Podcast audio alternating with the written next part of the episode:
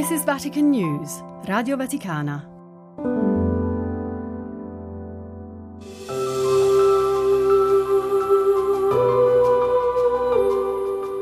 Anche chi sa poco o nulla di lui, quando scrive un'email o guarda il calendario, calcola gli anni a partire da quello della sua nascita. E chi la domenica riposa un'ora di più e non va al lavoro, lo fa perché ogni domenica si ricorda la sua risurrezione.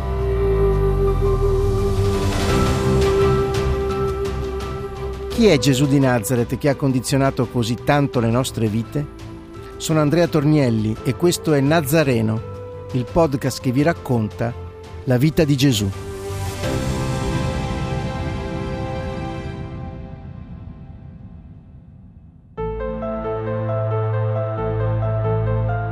Sei tu il re dei giudei?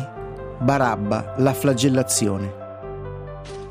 Il corteo, scortato dalle guardie del Tempio, ha appena lasciato il palazzo del tetrarca per far ritorno al pretorio da Pilato. Vedendo rientrare Gesù, il governatore reagisce con insofferenza prendetelo voi e giudicatelo secondo la vostra legge. Gli rispondono, a noi non è consentito mettere a morte nessuno. I sacerdoti, gli scribi e la piccola folla dei loro sostenitori sono decisi ad andare fino in fondo. Pilato allora rientra nel pretorio, fa chiamare Gesù e gli dice, sei tu il re dei giudei? Gesù risponde, dici questo da te oppure altri ti hanno parlato di me? Pilato dice, sono forse io giudeo? la tua gente e i capi dei sacerdoti ti hanno consegnato a me. Che cosa hai fatto? Risponde Gesù, il mio regno non è di questo mondo. Se il mio regno fosse di questo mondo, i miei servitori avrebbero combattuto perché non fossi consegnato ai giudei, ma il mio regno non è di qua giù. Allora Pilato gli dice, Dunque tu sei re? Risponde Gesù, tu lo dici, io sono re, per questo io sono nato e per questo sono venuto nel mondo per dare testimonianza alla verità. Chiunque è dalla verità ascolta la mia voce. Gli replica Pilato, che cos'è la verità?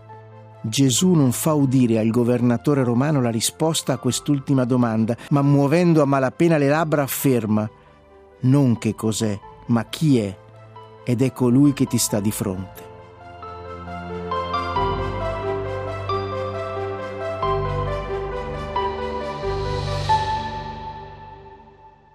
Anche Pilato, come Erode, non trova nel Nazareno motivi per una condanna capitale, quella che sarebbe spettata soltanto a lui, perché solo l'autorità di Cesare aveva potere di vita o di morte. Non vuole acconsentire alla richiesta del Sinedrio, non vuole darla vinta ai capi religiosi. Teme la reazione di Caifa, ma anche quella dei discepoli del Nazareno. Esce di nuovo di fronte a loro e dice: Io non trovo in lui colpa alcuna. Poi, ricordandosi della tradizione di liberare un prigioniero durante quei giorni di festa, aggiunge Vi è tra voi l'usanza che in occasione della Pasqua io rimetta uno in libertà per voi. Volete dunque che io rimetta in libertà per voi il re dei giudei?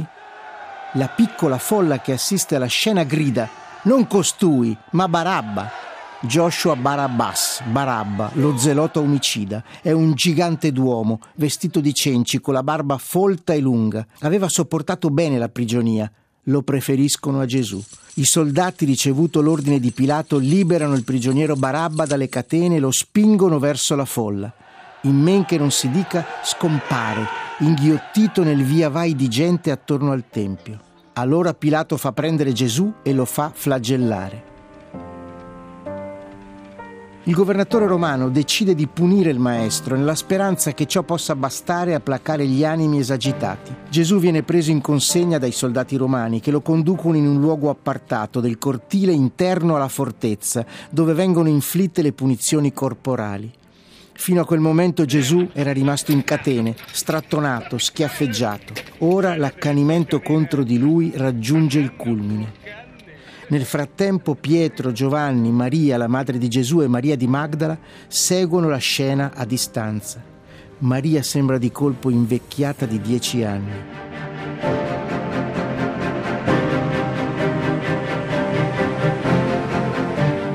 Sapeva da tempo che una spada le avrebbe trafitto l'anima, come le aveva predetto il vecchio Simeone, proprio lì, vicino al Tempio di Gerusalemme, quando era venuta insieme a Giuseppe per presentare il bambino. I quattro si tengono a distanza, confondendosi tra la folla per non essere visti. Maria spera di poter incrociare lo sguardo del figlio, voleva sapesse che lei era lì, a patire con lui, con gli occhi pieni di terrore e di tristezza. Gesù lo sapeva, sapeva che lei era vicina.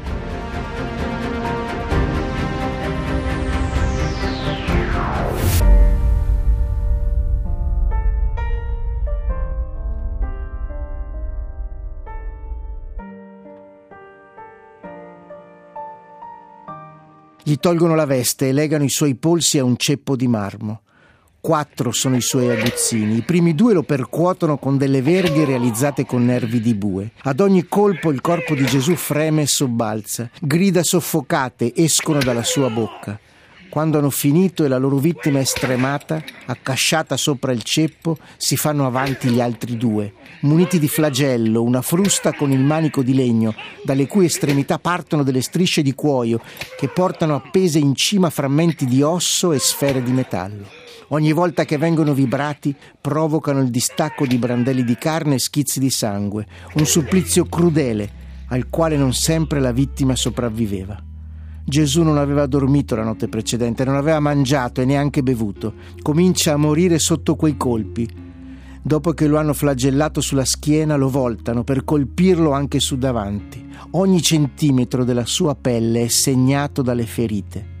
Terminano la loro macabra opera e gli liberano i polsi.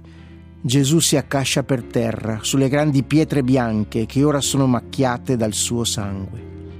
Come se tutto questo non bastasse, i soldati, intrecciato una corona di spine, gliela pongono sul capo e gli mettono addosso un mantello di porpora. Poi gli si avvicinano e dicono Salve, re dei giudei, e gli danno schiaffi.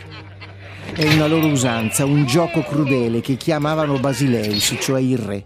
Si estraeva a sorte un prigioniero e lo si trasformava per una settimana in re da burla prima di giustiziarlo. La corona è un casco intrecciato con rami irti di spine. Lo premono sulla sua testa. Le spine si conficcano sul cuoio cappelluto, provocando altri sanguinamenti. Lo riportano dunque da Pilato. Il governatore, vedendo in quali condizioni versava, rimprovera il centurione. Voleva che il Nazareno fosse punito, non che fosse portato alle soglie della morte. Pilato esce fuori di nuovo e dice loro, Ecco, io ve lo conduco fuori perché sappiate che non trovo in lui colpa alcuna. Allora Gesù esce, portando la corona di spine e il mantello di porpora. E Pilato dice a loro, ecco l'uomo. Il Nazareno rimane in piedi, scalzo e barcollante, con la veste regale appiccicata alle piaghe sanguinanti. Non ha più fiato in gola.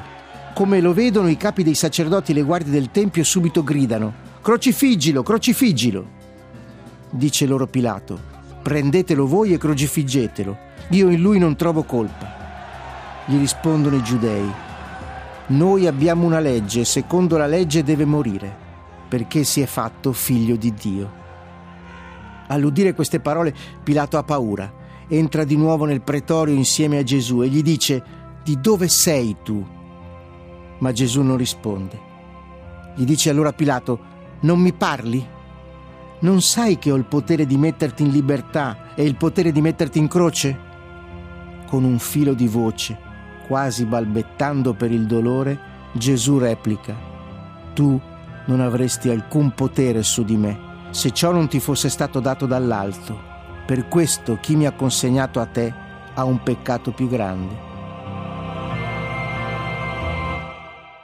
Pilato scruta per qualche istante la piccola folla che gli chiede di far uccidere Gesù. I capi dei sacerdoti e le guardie gridano: Se liberi costui, non sei amico di Cesare. Chiunque si fa re si mette contro Cesare.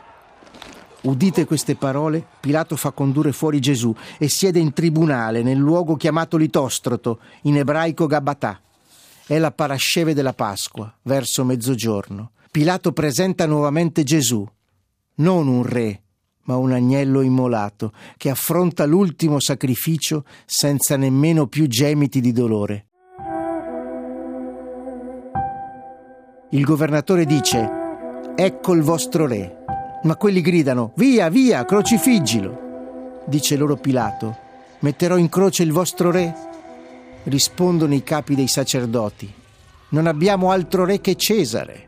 Non acconsentire rischiava di metterlo in difficoltà con l'imperatore.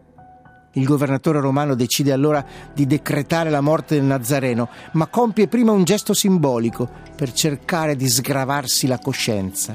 Prende dell'acqua e si lava le mani davanti alla folla dicendo non sono responsabile di questo sangue, pensateci voi. Ma la delibera è stata sua. Allora lo consegna perché fosse crocifisso, insieme agli altri due ladri condannati a morte, chiamati Disma e Gesta.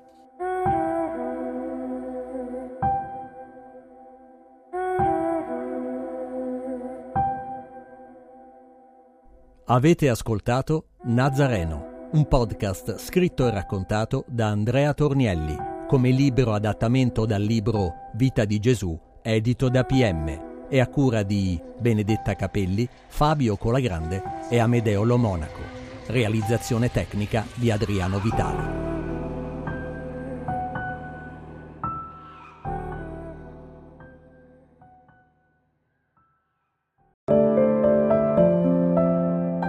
This is Vatican News, Radio Vaticana.